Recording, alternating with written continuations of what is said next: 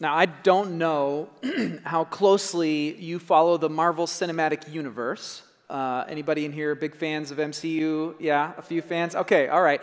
My wife and I are, are big time nerds, although compared to her, I'm like Thanos, who she's very, very into it. But anyway, we love, we love watching all those, you know, all the movies, the Avengers, Captain America, all that stuff. If you haven't been following, and it's okay if you haven't, there have been these different phases that the Marvel Cinematic Universe has gone through, and we are about, to, we are just now starting phase four.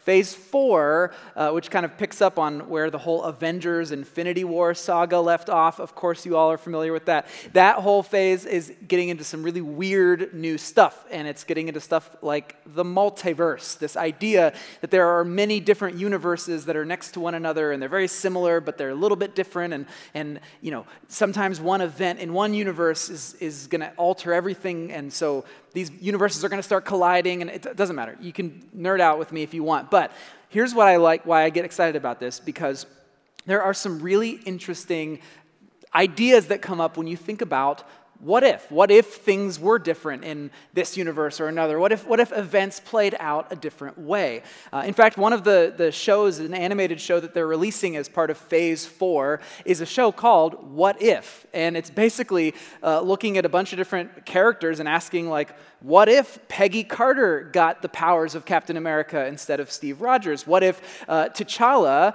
as you all know, was, was instead uh, actually like taken by Yondu and he became Star Lord, right? Like, what? That's crazy. So, anyway, you don't have to, I'm just joking. You don't know how to know those things. Anyway, the show's called What If, and it asks a really interesting question. And that question, what if, it's a great way to think differently about some of the things that are important to us, familiar ideas. We look at them from a different angle.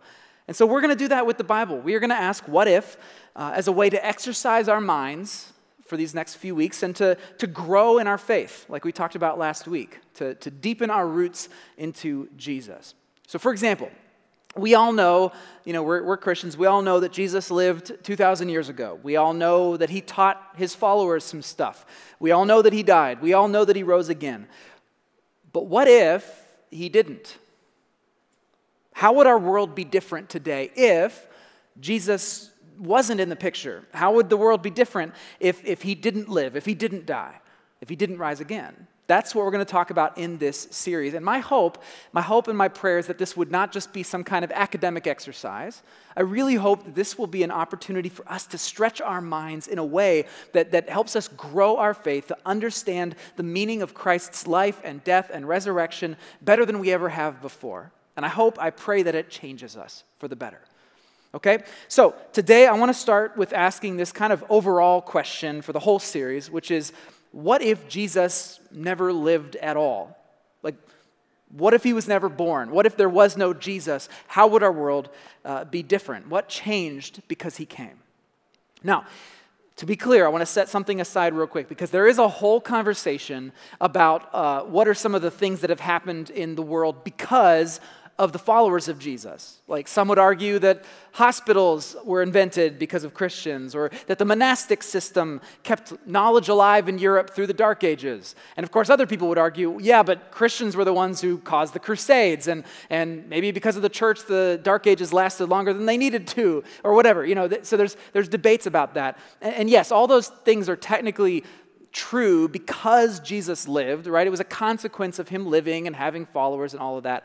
But, but I don't want to speculate about alternative histories of uh, you know, Western culture. That's not what this is about. We're not talking about that. What we're talking about is, is what happened to the universe, what happened to, to all of creation, all of our world, because Jesus lived. How did his coming to earth alter the trajectory of humanity as a whole? And what would our situation be if he hadn't? So let's get to answering that. Uh, I want to look at a passage at the very beginning of the Gospel of John where the Apostle John talks about, well, he puts, he puts the coming of Jesus into some pretty cosmic terms. So go ahead and turn with me to John 1, uh, and we're going to look at this, at this passage. And it's just going to be a few verses here.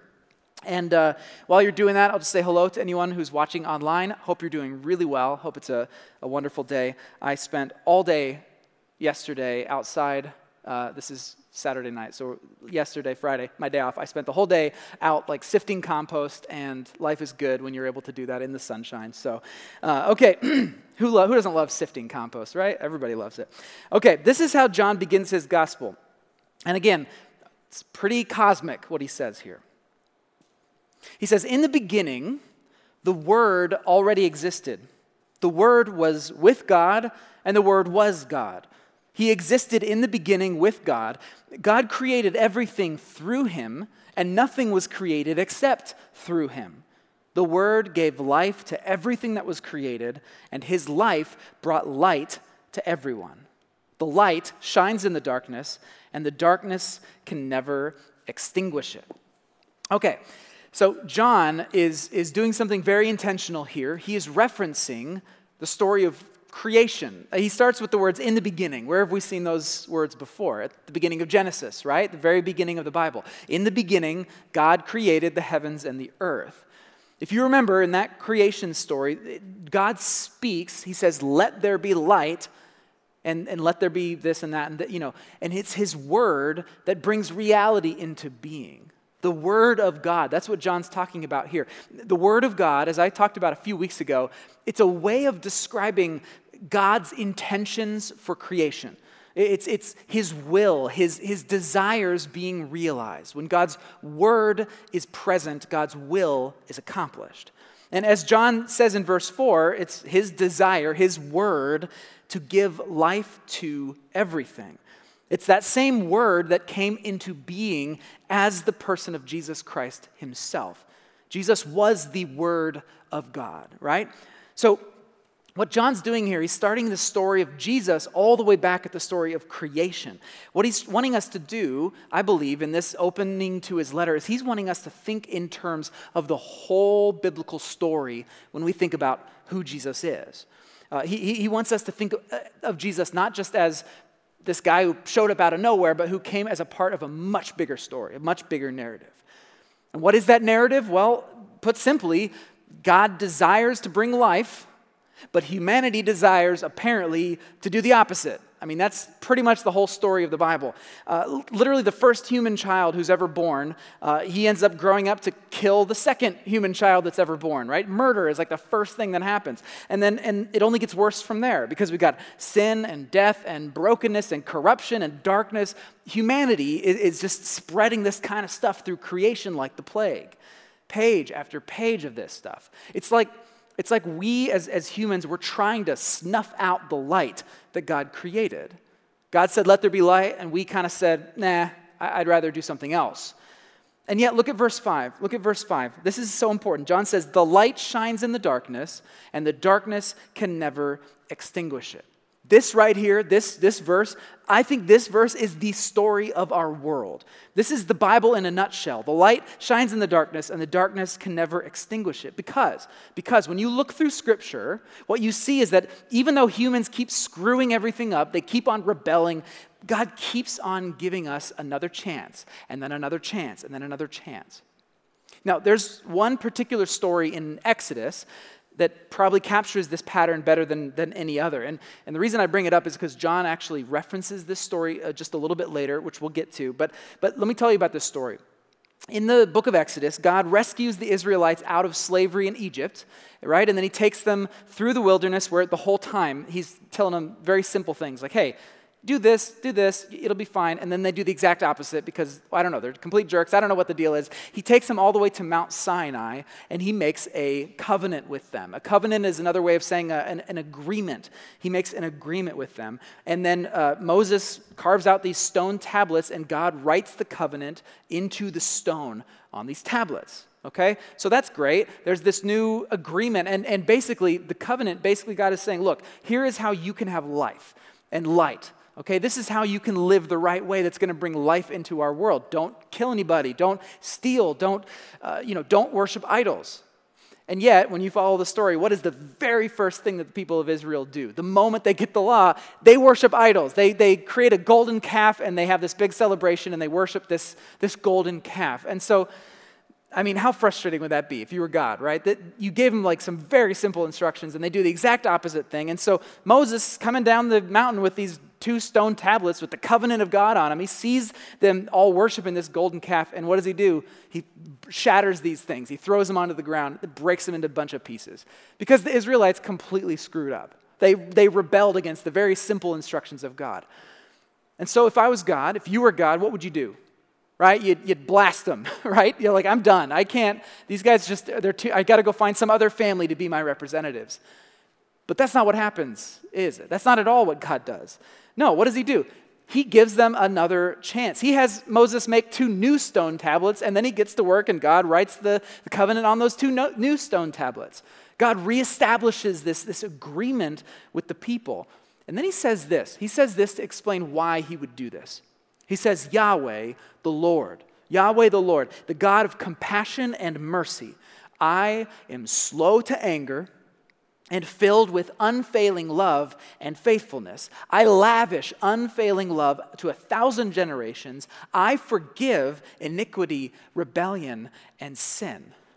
That's why he gives them another chance, because he abounds with unfailing love. So, this right here, this is the character of our God in a nutshell slow to anger, filled with unfailing love and faithfulness. And by the way, this word, unfailing love, in Hebrew, it's this word chesed. I'm not sure I'm pronouncing that entirely correctly, but it's a word that shows up all over the place in the Bible because it describes th- this core idea of God, that he is, he is full of unfailing love. His love just goes on and on, it doesn't ever fail. Yahweh, in other words, is the God of second chances. That's at his core, that's who he is. So the story of the Israelites, it begins with these stone tablets, with them, you know, God giving them a second chance at Mount Sinai. That's how it begins, because God is the God of second chances. So, okay, I know you're thinking, where's it? I thought we were talking about what if Jesus didn't live. Hold on, we're, we're getting there. Let me, let me eh, talk about this. What does this have to do with Jesus? Or our big question for the day what if he never lived? How does this, how does this apply? Well, again, like I said, Jesus coming is a part of a much, much bigger story. So let's look at what the, what the rest of the story, uh, how it kind of develops. Uh, it, it, it, that whole moment at Mount Sinai with the tablets and the gold calf, that thing, that story, that gets repeated over and over and over and over again throughout the rest of the Bible. Basically, goes like this God offers light and life to the people Okay, very nice. And then in their sin, the people reject God's offer and they experience the consequences of that rejection. They cut themselves off from God, and then all of a sudden, what? What? I don't have light and life anymore, and so they're all upset and miserable. But because of his unfailing love, because of his chesed, God gives the people what? A second chance. He offers them light and life again. And so, what do they do? They reject that. They reject it, they go off and they experience the consequences of that rejection. But guess what? He's a God of unfailing love. And so he gives the people another chance. You get what I'm saying here? It kind of continues and repeats rebellion, consequences, and, and then second chance, and rebellion and consequences, and second chance, and rebellion, and yeah, you get it over and over and over in big ways and small ways. This story just repeats and repeats and repeats. And as you look at the storyline, it really starts to build. It's almost like it's building to some kind of crescendo because it gets to the point where the people of Israel, they rebel and reject God's offer of light and life so much that they end up being swept off into exile as their consequences by the, by the Assyrians and by the Babylonians. And, and they basically chose the darkness, and, and then they experienced the consequences of that for hundreds of years. And here's the thing that's, that's interesting when you look at the storyline in, in Scripture is that w- even when the exile is over, it's not really over. It doesn't really over. They come back to Israel, but, but the nation doesn't ever really recover. They're always under the thumb of a foreign power. They're always living in some form of darkness. It's like second chance rebellion, consequences, and that's kind of how the story ends. That's where we leave off at the end of the Old Testament. They're living in the consequences of rebellion.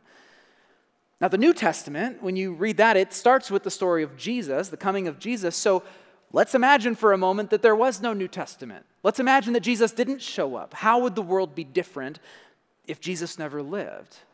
Well, if Jesus never lived, then that pattern that we talked about, that cycle of God's faithfulness, of the second chances, that pattern would have ended. We would still, today, 2,000 years later, we'd still be living in the consequences of rebellion. It would have become clear to all of us that, that the unfailing love of God did ultimately have a limit, right? That, it, that he eventually got too fed up because that cycle it didn't continue, that, that, that uh, pattern didn't repeat. If Jesus never lived, then all the words of Israel's prophets, uh, that's kind of the whole last bit of the Old Testament, these prophets who constantly were saying that there is an ultimate second chance that's coming. God is going to offer another second chance to the people. Those words, they would have just, they would have been proved to be hollow. If Jesus never lived, then that would have been the end of the story. And God's unfailing love would have failed. But Jesus did live, didn't he? Jesus did live. He came to this earth not just as a representative of God's unfailing love, but as, as our God of love himself walking among us. The very word and, and intentions of God made real. Look at how John describes the coming of Jesus to our world. Look at this in verse 14. Look what he says. he says, So the Word became human and made his home among us. He was full of what? Unfailing love and faithfulness. And we have seen his glory, the glory of the Father's one and only Son. And then skip down to verse 16. He says, From his abundance, we have all received one gracious blessing after another. For the law was given through Moses, but God's unfailing love and faithfulness came through Jesus Christ. No one has ever seen God, but the unique one, who is himself God, is near to the Father's heart. He has revealed God to us. He's revealed God to us. Now, okay, it's not explicit, so you probably don't see the direct connection, but John is specifically talking about Exodus 32 and Exodus 34 here, okay? Again, you don't see it at, at first glance, but he's quoting what God said eh, after that whole golden calf incident. He's, he's referencing the law, he's referencing the tabernacle, the, the glory of God. It's all there, and he's quoting specifically what God said about himself in, in Exodus 34. What John is doing here is he is he's layering that story and the story of Jesus on top of one another. And he's, he's implying that that moment on Mount Sinai where Moses and the Israel, gave Israel, the Israelites a second chance, the new, new stone tablets and all that, he's saying that that moment, it's happened again. But this time, this second chance is, is on a cosmic scale right? This is the second chance that comes directly from the word that helped create this entire universe. It's like th- this part of, of John's gospel is like him saying this. He's like, he's saying, look, remember when the law was given uh, through Moses? Remember that whole golden calf episode when the Israelites experienced God's unfailing love, his chesed, and his faithfulness, and they got a second chance? Remember that? Remember that? Well, it happened again. God's faithfulness has come again, this time through Jesus Christ, the Word of God personified. He is the ultimate second chance that we've been waiting for. When we look at Jesus, we are seeing the, the unfailing love of God with our own two eyes. Through Jesus, God brought light and life, not just to the Israelites, but to the entire world. And not just to continue that whole pattern for one more go round, right? No, He did it to break that cycle for good so that the pattern doesn't have to repeat. God's unfailing love has won the day. Yahweh is the God of second chances, right? Well, Jesus is his ultimate act of unfailing love. That's what we see when we know Jesus is here. And, and because of Jesus, and this is the thing I love the most, because of Jesus, that unfailing love now extends to you and to me and to everyone around us. The unfailing love of God has proved true because Jesus lived. And I'm really grateful for that. Because guess what? I feel a little bit too much like I'm one of those Israelites. Right? I, have rebelled against God's intentions for my life, for the world. I, have I've acted selfishly. I've sinned. I've, I've hurt the people I love. You have too. We all have. But because Jesus lived, that does not have to be the end of our story. We get a second chance because of him. So, okay. I hope that that helps at least a little bit when you think about what this world would look like if Jesus didn't come. And I hope that it gives you a little bit of encouragement thinking about the fact that he did. This is one of those kind of big picture things to think about as we imagine why Jesus is here and what his life did for us. And we're going to get into some more specifics about uh, his teaching, about what, what exactly happened on the cross, and what exactly happened when he rose from the grave. How did it change our world? So we'll get into that. For now, though, with this very big picture cosmic view of the coming of Jesus, I want to I just want to speak directly to three types of people who are undoubtedly here as a part of Grace Church or watching online, okay? I want to talk to three of you guys, or at Fishers. I forgot to greet you, Fishers. Did I forget? No. Okay. Fishers, I love you guys. Sorry, I forgot to greet you earlier. I was just thinking online. So I'm going to talk to some people who are probably there, probably online, probably in this room. Three groups of people. The first group of people that I want to talk to are those of you like me who have been Christians for an awful long time. You know, you've been, you've been following Jesus for most of your life or for many, many years, and you know what? You've heard the stories, you've heard the sermons, you've, you've, you've done all the Bible studies, you're pretty familiar with all this stuff. And look, if we're honest, sometimes this faith stuff can lose a little bit of its luster. You know, it can get a little tired. We can get kind of used to some of the same old stories, the same old stories. We can fall into a routine. We can take it all for granted, right? We can do that. So if that's you, I hope that you'll take some time to, to really reflect on the absolute ridiculousness of God's unfailing love and faithfulness. I know it's a familiar phrase, I know we have heard it a lot, but let's just take a second and think about that. The wildly impractical nature of God's grace. We don't deserve uh, the love of God. We don't deserve a God with unfailing love. And yet he pours his love out on us, what? Again and again and again and again. He is the God of second chances. Let's not get too comfortable and familiar with that idea because it really is wild. So I'm, I'm going to invite you, if you have been a Christian for a long time, especially if you're in a place where your faith is feeling a little dull, I hope that this series will help you to try to imagine a world where Jesus never lived or never died or whatever. And I hope that by imagining what if, it'll start to drive you to a renewed sense of gratitude and awe that we live in a world where He did.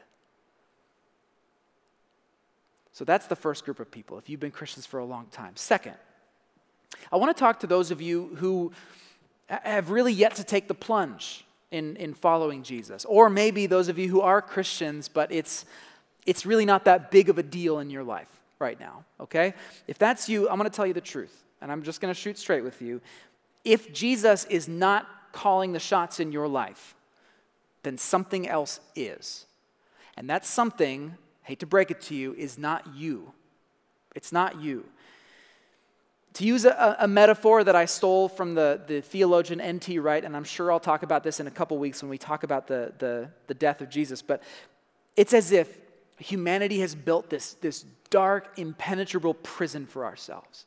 We, we've given power to jailers that are keeping us locked up. Jailers like greed, like uh, lust, like violence, like addictions, like brokenness. And, and these jailers, they keep us locked up, they keep us inside, right? So you can imagine that. Imagine that we are enslaved to these jailers. We do what they tell us to do. I mean, why else do you think we spend so much of our lives scrambling to be liked? Or scrambling to be wealthy or powerful or influential or comfortable or entertained, right? We, we, we do it all and uh, again and again because our jailers tell us to. We spin our wheels all day long, and yet we're never satisfied. We never get there. You know how much money you need to be happy?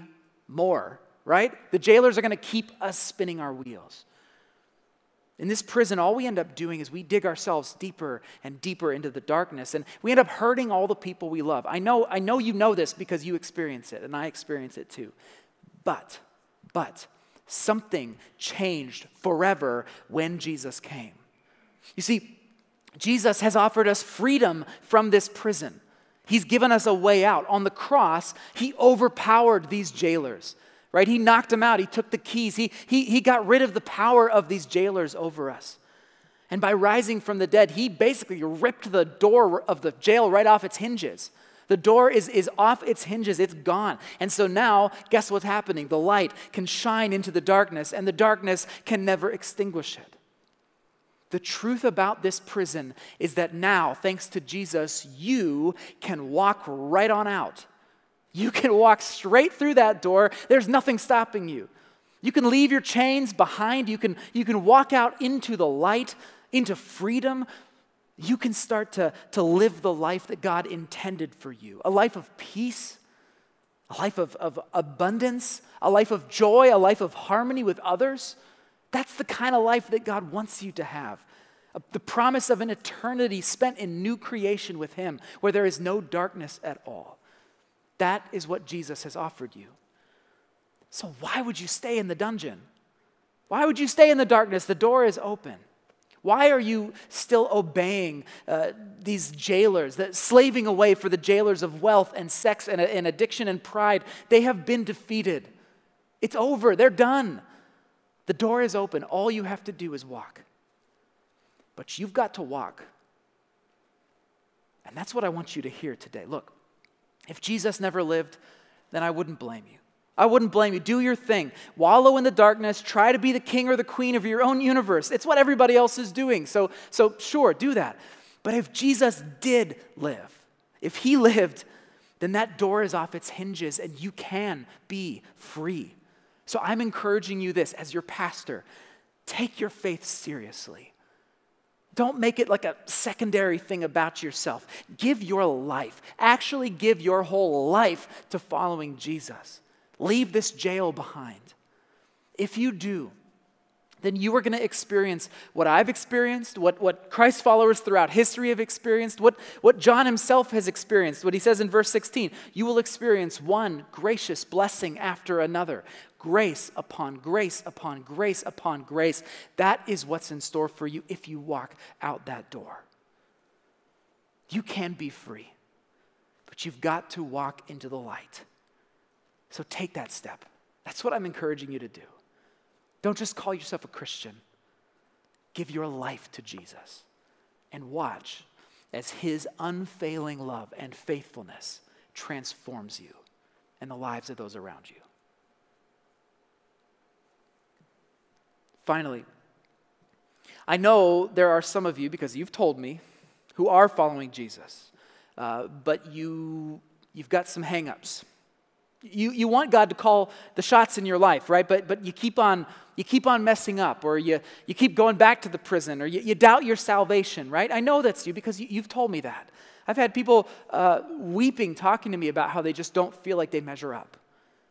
Maybe it's a sin pattern that they fall, that you, you fall back into. Maybe it's an addiction that you can't shake. Or maybe, maybe it's something awful that you did years ago, but it still haunts you and it keeps you from, from, from moving forward if that's you, I imagine there are times that, that, despite all this talk about the unfailing love of God, that you feel like you've somehow lost that privilege, right? You, you, you just think, oh, this isn't for me.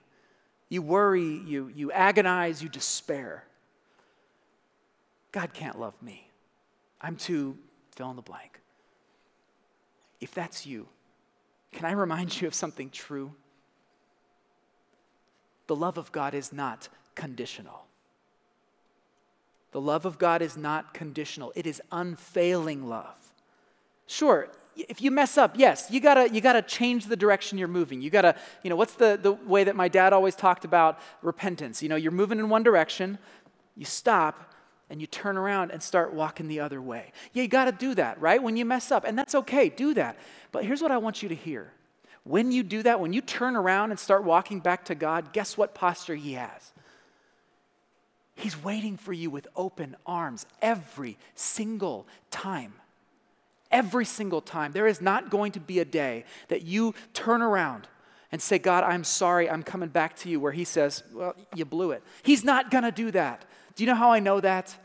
Because Jesus lived, and He is the proof of God's unfailing love. It's unfailing, and it's unfailing for you. Jesus did live. He did reveal the un, unfailing love of God for you. And I'm sorry, but there is nothing that you can do that's going to change that. It's a fact. Or the way the Apostle Paul puts it, and I love this passage, I, I, I quote it all the time. I'm convinced that there is nothing that can ever separate us from God's love. Neither death nor life, neither angels nor demons, neither the fears for today or our worries about tomorrow. No, not even the powers of hell can separate us from God's love. No power in the sky above or in the earth below. Indeed, nothing in all creation will ever be able to separate us from the love of God that is revealed in Christ Jesus our Lord. So, look, don't believe the lies in your head. Don't believe the lies. God loves you, and Jesus proves it. The light shines in the darkness, even your darkness, and the darkness can never extinguish it.